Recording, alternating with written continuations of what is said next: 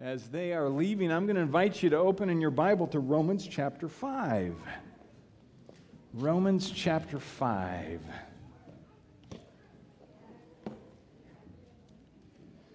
As you're turning in your Bible, I do need to express two, uh, two great big thanks. Um, we've had two people, more than that, uh, a lot of people seem in our church family to have had some physical issues lately. But two of those people that have had them are here this morning. Fred Langliers is in the back there, and Dora Harris is right over here. Both of them went through some pretty major physical struggles over these last uh, couple months, couple weeks. And both of them want me to let you know, as their church family, how appreciative they are for your prayers. Uh, obviously, prayers have worked. They're here today, and we're very, very grateful for God's answering of those prayers. And so uh, we want to bow now and turn our heads to the Lord and hearts to Him and ask Him to work and move. So let's thank the Lord. Father, we do give you thanks. Thank you, Father, that no matter what, you are good. All the time, you are good. And Father, we are so grateful that, that we get to celebrate and rejoice these two lives who, who are healthy and, and back with us, at least healthier. And so, Lord, we give you praise and thanks for that. Thank you for them being here today. I pray that this time together would be a blessing, not only to them, but each and every one of us who are here today, that we might be able to look into your word, that we might be able to rejoice over the truth that we discover, especially as we continue talking about salvation and justification. And so, Lord, we, we pray your blessing upon our time now, and we ask these things and pray them in Jesus' name. Amen. Good to see you. How you doing? Kinda? Okay? I'm not sure. You're quiet. That's okay.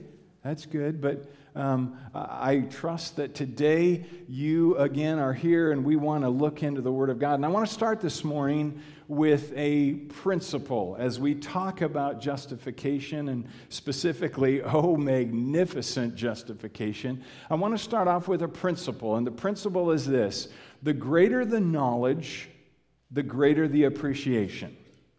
The greater one understands of a certain subject, the greater they will appreciate that subject. The more we learn about something, the more we can appreciate that something. So let me give you a few examples. Oops. Music, mechanics, and of course, manicures. I did that for you, okay? Yeah, you got it, Kelly. Manicures and medical. So, so music. Now, you don't have to know all there is to know about music to appreciate music, right? But when you understand music theory and you understand all that, that goes into writing a good song with lyrics and, and, and music, and, and you understand somewhat of playing a musical instrument, then you have greater appreciation when you hear good music, right? I mean, I, I play a little bit of guitar. I haven't played for too long, but I really, because I know a little bit about guitar, I really can appreciate a really good guitarist, right? So when you, you have a greater knowledge, you have greater appreciation. How about mechanics? Now, I am not in any way, shape, or form a mechanic. I don't even play one on TV, okay? I don't want to be a mechanic. I'm not good at it. I get frustrated by it. But I know there are some people who are really good at working on a motor. And they know all there is to know almost about engines. And they can tell you maybe even what's wrong with your vehicle by you just describing the symptoms. And they know enough that they can appreciate what's going on. And they're the ones that, you know, that, that hear the roar of a muscle car, you know, off in the distance. And they can tell you the size of engine and what model it is and maybe even what year it is. And they, they know so much and they appreciate it so much more. Manicure. I mean, who doesn't like a good manicure, right? Who doesn't appreciate that, right, Kelly? I mean, I, I, was looking for an M word, so I had to find something. And manicure came up, and, and, and I thought, you know, seriously, I, I mean, I, I don't know much about that either, right? But I understand it takes, you know, some knowledge and some good skill to, to get a good manicure, you know? And then how about medical? I do know a little bit about this in certain areas. Um, when our daughter was diagnosed with diabetes, and then later on our other daughter diagnosed with MS, we learned a lot about those medical things. And we learned what was going wrong, and we learned about good doctors and good treatment, and we appreciated that as we grew in that. So there are certain things that the more knowledge you have, the more you will appreciate it, right? Are you with me? I want to lay down this principle and I want to get it in our heads today because of this reason. I believe this is true of our salvation as well. The more we know about our salvation, the greater the appreciation we will have for our salvation. You with me? The more we understand, the more we know, the more knowledge we have concerning our salvation, the greater appreciation we will have for our salvation. It's what the Apostle Paul says. He has this incredible appreciation for salvation. And that's why our key verse, uh, two verses in Romans, start this all off with For I am not ashamed of the gospel, for it is the power of God for salvation to those who believe, or everyone who believes, to the Jew first, and also to the Greek. For in it the righteousness of God is revealed from faith for faith.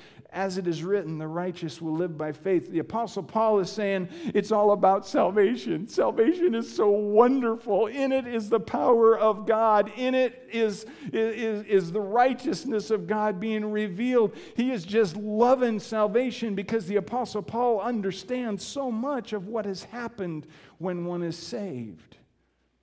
Today, we're going to continue talking about salvation because we're still in Romans. And today, we're going to, we're going to think on this very, very incredible truth that the more knowledge we have of our salvation, the more appreciation we will have for it. Keenan and I were talking a few weeks ago and just mentioning that uh, I know for me, and I get more out of the study and, and preaching of this than you do, I'm sure, but, but it has been incredible for me things that I'm, that I'm reviewing and some learning all over again about salvation has just brought this like that, breathless. It's like, I, wow, it's more than just being saved from hell. This is an incredible, incredible thing. And the Apostle Paul is going over this idea of salvation, and he wants us to understand more and more about it so we will appreciate it oh so much more. And so today we're going to continue talking about these first part of, of salvation that he unfolds for us in Romans. We said there's three parts justification, sanctification, and glorification. Justification is what we're talking about. It's the idea that immediately, the moment that I put my faith in Jesus Christ, by God's grace, I was made righteous before God. I entered into this right relationship with God. My sins were forgiven, and I was wrapped in his righteousness. Sanctification is an ongoing process. It's tr- becoming in practice who I am in Jesus Christ. It's becoming more and more conformed to the image of Jesus Christ. That's sanctification. And glorification is that day, right? That day. Do you long for that day? Oh man, the older I get, the more I long for it. That day when everything becomes reality when I get to see Jesus face to face, when I am glorified with Him in heaven. And we're going to talk about this some more today. But what we're focused on is justification. And we define justification this way it is the gracious act of God whereby, one, He forgives the sins of all who put their faith in Christ Jesus. And two, He credits to them the righteousness of Christ. It's more than forgiveness from sin. It's being made righteous, but not in my own righteousness, because even after I'm saved, I still mess up, right? Are you with me? You're with me saying, yes, you do mess up, right? That's what you're saying. I know. We still mess up. We're not righteous. But that's when we get clothed in the righteousness of Jesus Christ. How righteous is Jesus Christ? Perfectly righteous, 100% righteous.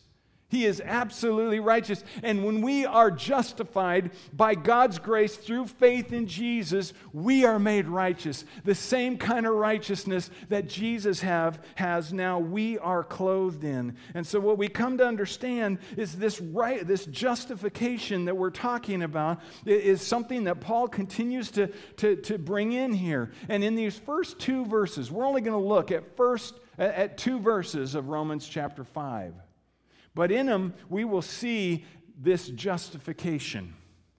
And we're talking about justification, and we're going to continue talking about justification because it is so important for us to get. I would submit to you that if you don't fully understand or even begin to comprehend your justification in Jesus Christ, you will be on a certain level.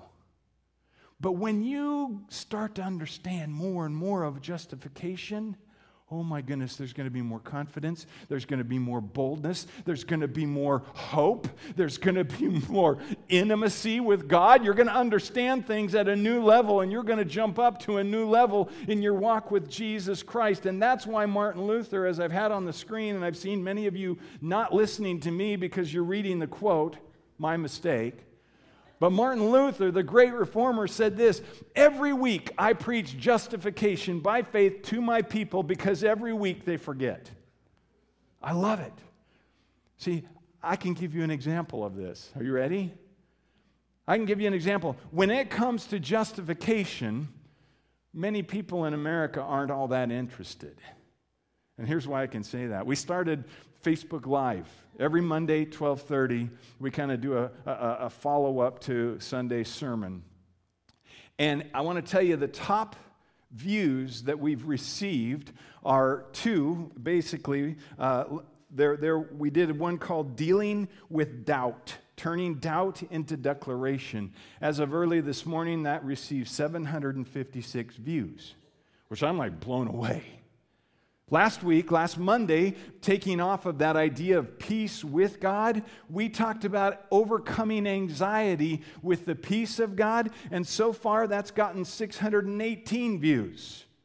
These are, these are hot button topics. You start talking about anxiety, you start talking about doubt, and people want to hear that. But I got to tell you, a while back, I did one called Three Glorious Results of Justification.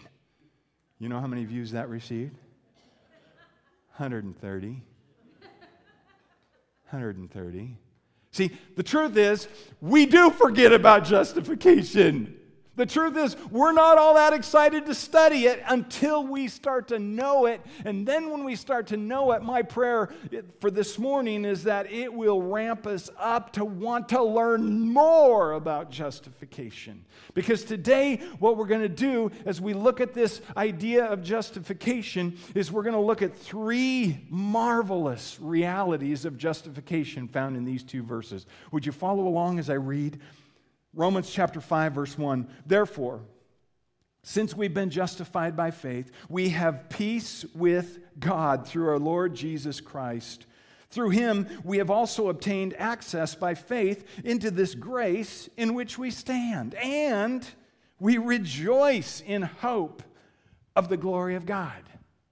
Here we're going to see three marvelous realities of justification by faith. One we already talked about last week. Last week we talked about the first one. Notice what he says, verse 1. Therefore, since we have been justified by faith, so, so this is something we have by faith, by God's grace, through our faith in Jesus Christ, we've been justified. We've been forgiven of our sins. We've been clothed in the righteousness of God. And one of the realities that comes from that is that we now have peace with God.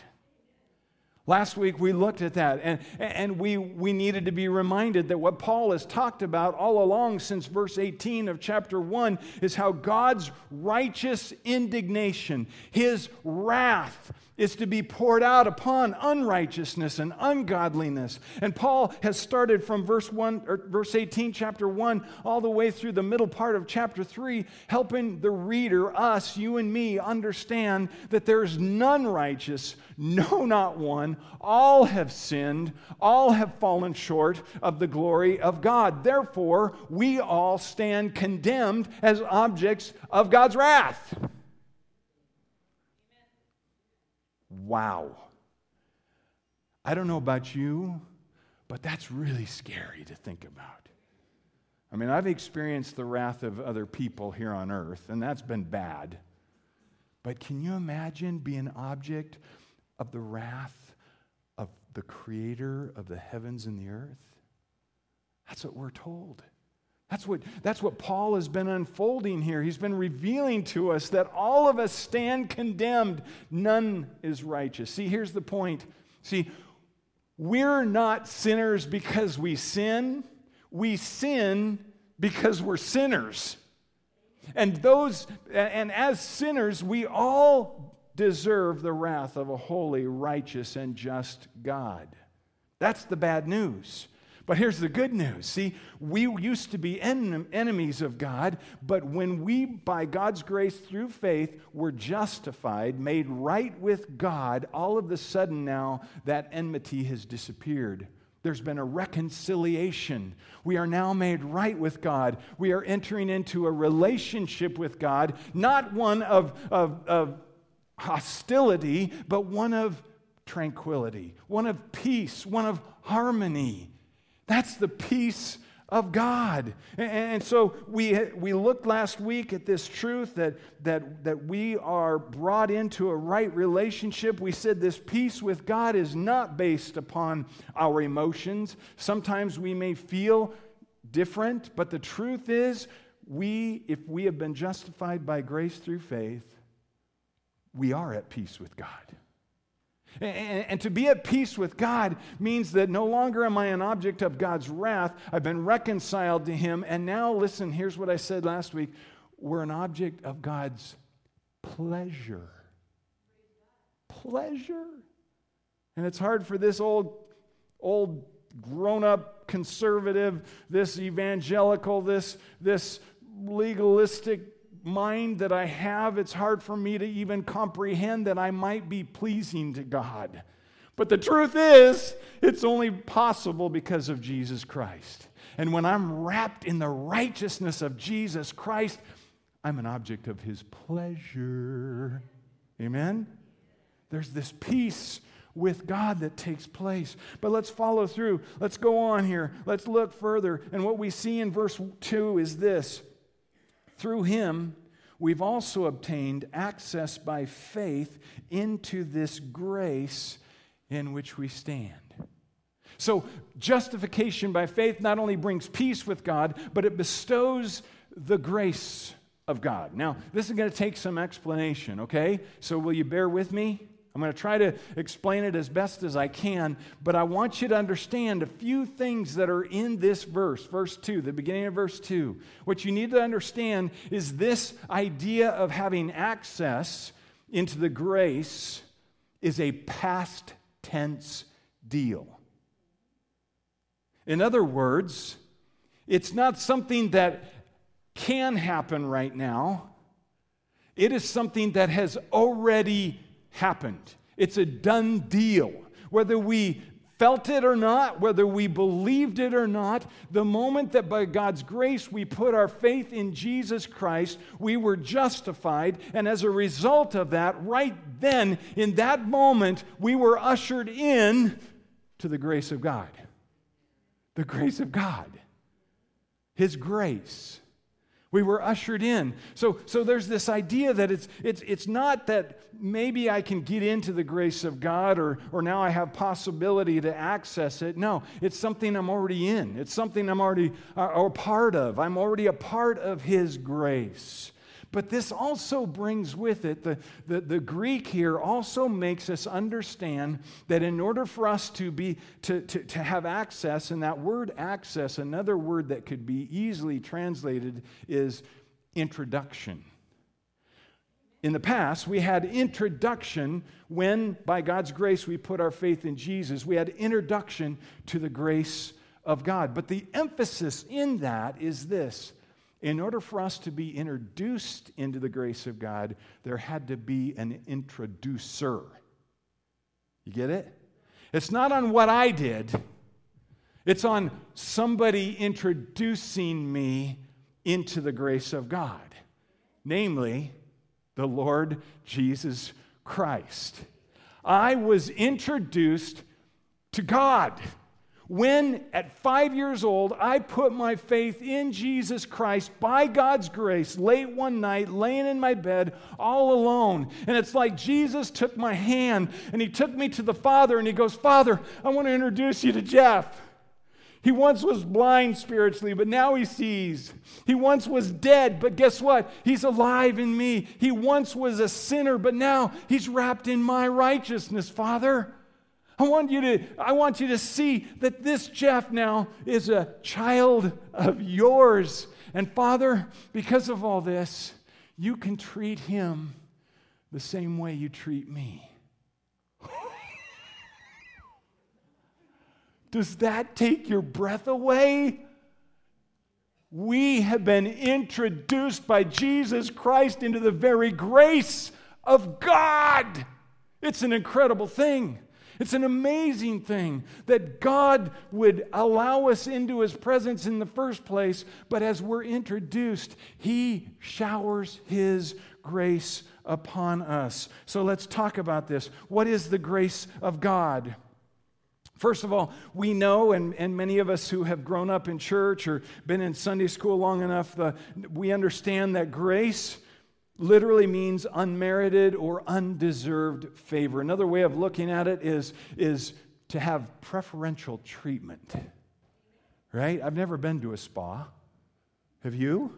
Some of you have. There you get preferential treatment, right? it's like the spa of heaven has been opened up to us. That's what it's like. We have this, this, this grace of God, this unmerited favor. We have preferential treatment only because of Jesus Christ, only because He has introduced us into this, and we have this grace. We have this grace.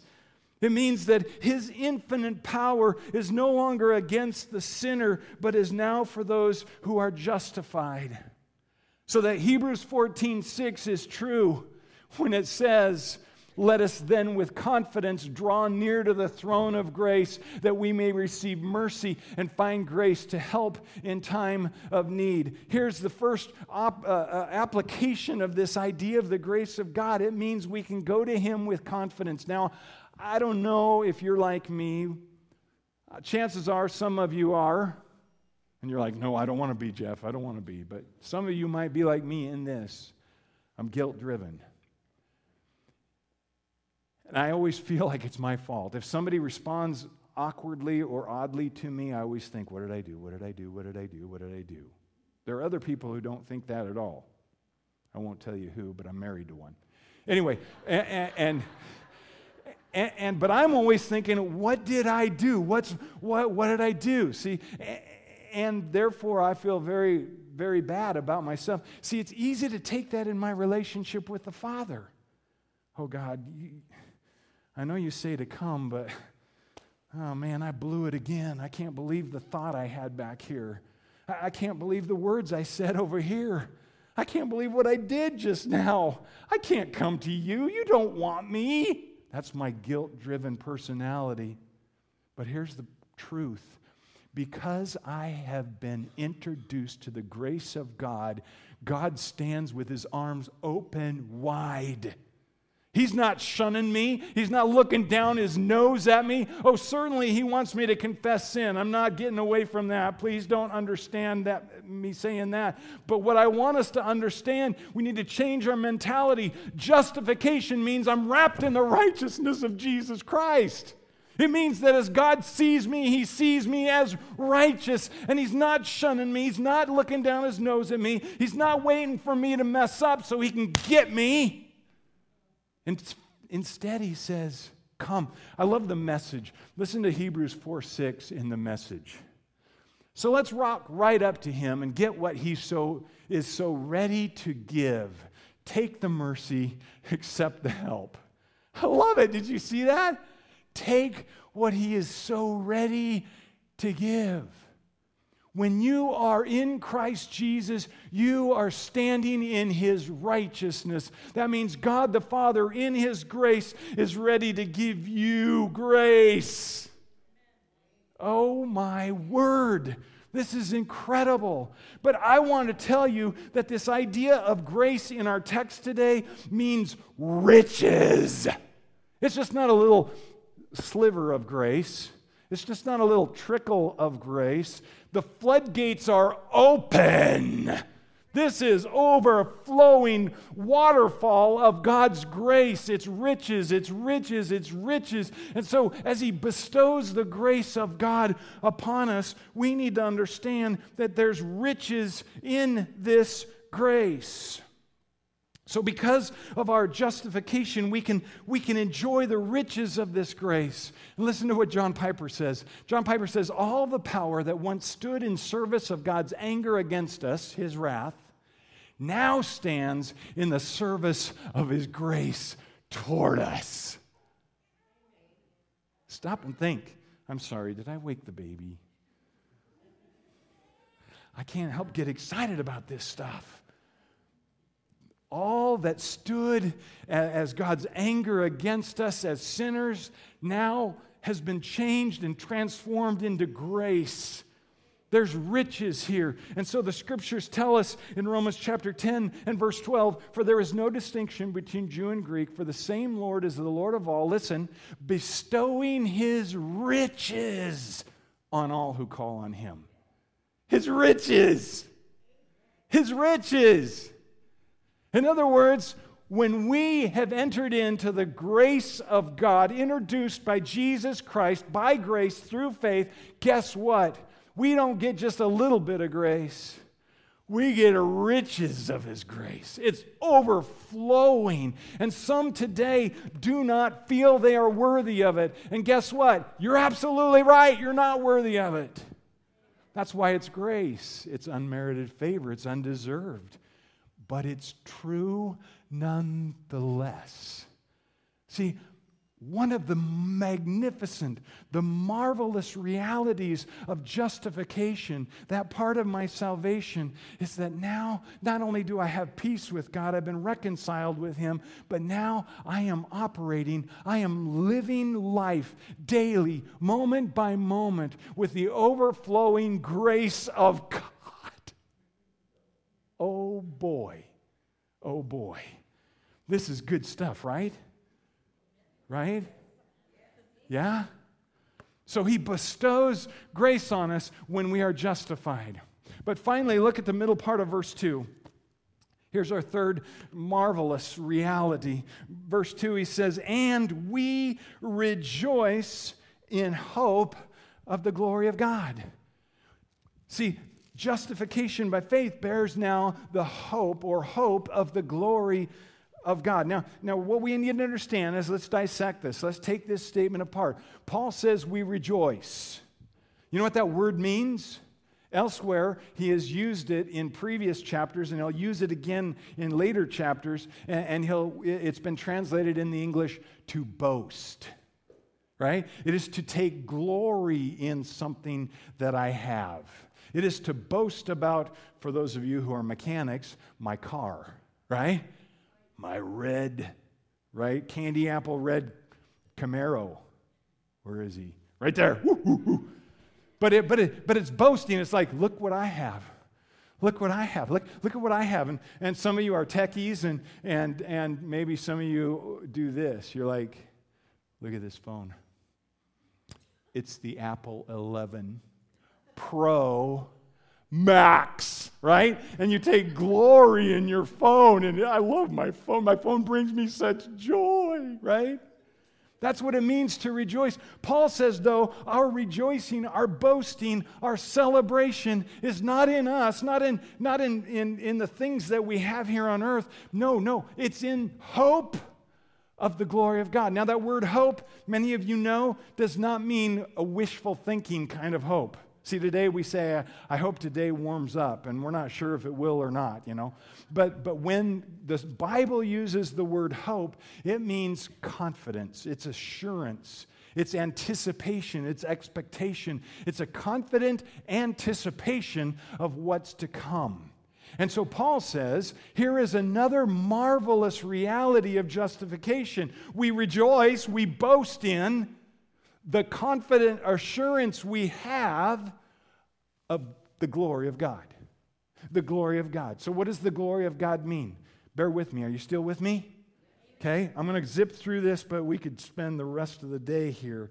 Hey, why not? We, we have till six, right? We could just stay till. Never mind. Okay.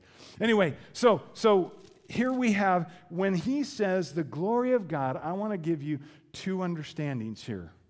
Two understandings about this glory of God as Paul uses it. So remember, we rejoice, we boast in the confident assurance we have of the glory of God. What is that glory of God? Number one, it is confident assurance that the glory of God will be revealed to us. Will be revealed to us. Listen to Romans 8, verse 18. For I consider that the sufferings of this present time are not worth comparing with the glory that is to be revealed to us. God's glory will be revealed to us. Oh, wait, don't, don't, don't look at that. Don't look at that yet, okay? God's glory will be revealed to us. Now, think of Scripture. Think of people that saw the glory of God. You think of Moses, right? The Scripture says in, in, in, Exodus that he saw God, he spoke to God face to face as one man to another. Think of Isaiah. Isaiah saw the Lord lofty and exalted in the temple.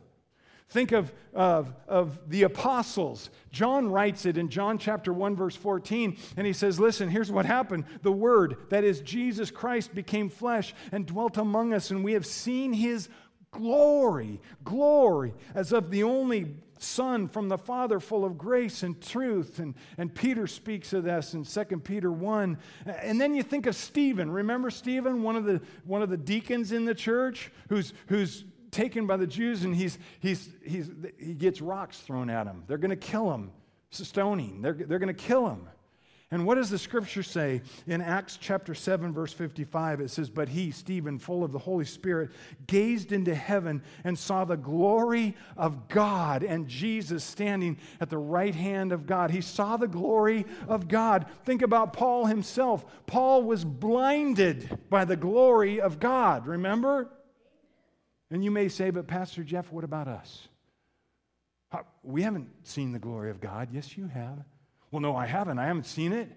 I haven't looked upon the glory. no, maybe you haven't looked upon it physically with your eyes. But here's what Paul says in 2 Corinthians chapter 4 verse 6. For God who said let light shine out of darkness has shone in our hearts to give the light of the knowledge of the glory of God in the face of Jesus Christ. I would tell you that if you read any of the Gospels about Jesus, you're reading about the glory of God. Maybe we don't see it physically, but in our mind's eye, we can understand somewhat of the glory of God. And here's the thing about the glory of God when you taste a little bit of the glory of God, you want, oh, so much more. Moses spoke to God face to face, crazy. But even after that, Moses says, Show me your glory. He wants more, right? Here's Stephen. He's being uh, killed by rocks, by stoning, and he's looking up. He sees the glory of God, and he's so mesmerized by that that he doesn't even care that rocks are pummeling him, hitting him in the stomach, in the face, in the head, in the nose. He doesn't even care because he's enthralled with the glory of God. When you've tasted a little bit of the glory of God, you want, oh, so much more. And so there's this day that Paul talks about here in which the glory of God will be revealed to us. And I don't have time to look there, but John chapter 17 and verse 24, Jesus prays that us, us here today, would experience his glory someday. It's coming. Someday the glory of God will be revealed to us in fullness. Amen? That's what it means to have confident assurance of the, of the glory of God, that His glory will be revealed to us. But there's a second aspect that we need to understand. And it is this that not only will the glory of God be revealed to us, but, but listen carefully, but that the glory of God would be revealed in us. What? In us? I mean, it's one thing to see the glory of God, but you're, you're saying I could have the glory of God in me? Yes. Colossians chapter 3, verse 4 says, When Christ, who is your life, appears, then you also will appear with him in glory. And John tells us in 1 John chapter 3, verse 2, Beloved, we are God's children now, and what we will be has not yet appeared. But we know that when He appears, listen, we shall be like him because we shall see him as he is. Yes, the glory of God in us. It, it, it's crazy to think. And I would tell you this that we're in process right now. The glory of God is, if we are allowing it, in process making its home in us. So Paul puts it this way in 2 Corinthians chapter 3 verse 18, and we all with unveiled face, beholding the glory of the Lord, are being transformed into the same image from one degree of glory to another. For this comes, uh, for this comes from the Lord who is the Spirit. We are being transformed. The glory of God in us. Not just being revealed to us, but re- being revealed in us. And Paul says, This is what we boast in our confident assurance that not only will the glory of God be revealed to us, but ultimately one day it will be fully revealed in us. And guess what? This is only possible because of justification.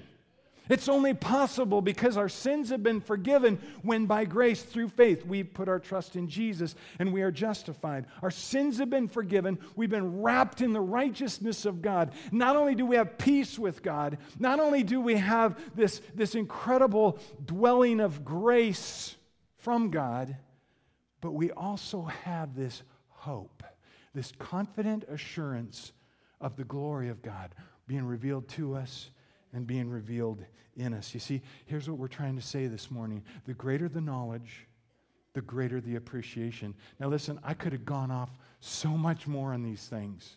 I'm really disappointed I couldn't because this is amazing stuff. The more you get into it, the more you study it, the more you, you come to comprehend what my salvation is all about. Honestly, the more joy, the more peace, the more comfort, the more excitement, the more enthusiasm you have, the bolder you are to talk to other people about this same thing, the more confidence you have in your relationship with Him. Because guess what? If I'm in the righteousness of Christ, praise God, nothing I mean, nothing will separate me from the Father. There is incredible stuff that comes when we have greater knowledge of our salvation. And so we, we, we have just looked at these three things. And so today, I just want to bring some application points. Will you allow me to? First of all, let us not ever take our salvation for granted. I got to be honest with you, I do it a lot. I do it a lot. Yeah, I'm saved. Yeah, when I was five, I trusted in Jesus. Yeah, yeah, now, it, now I'm off to better things. Wrong. Salvation is the better thing. And it's the most wonderful thing as we grow and learn. So let us never take our salvation for granted. In fact, let me quote Martin Luther one more time. He says, This article of justification is fragile. Not in itself, of course, but in us.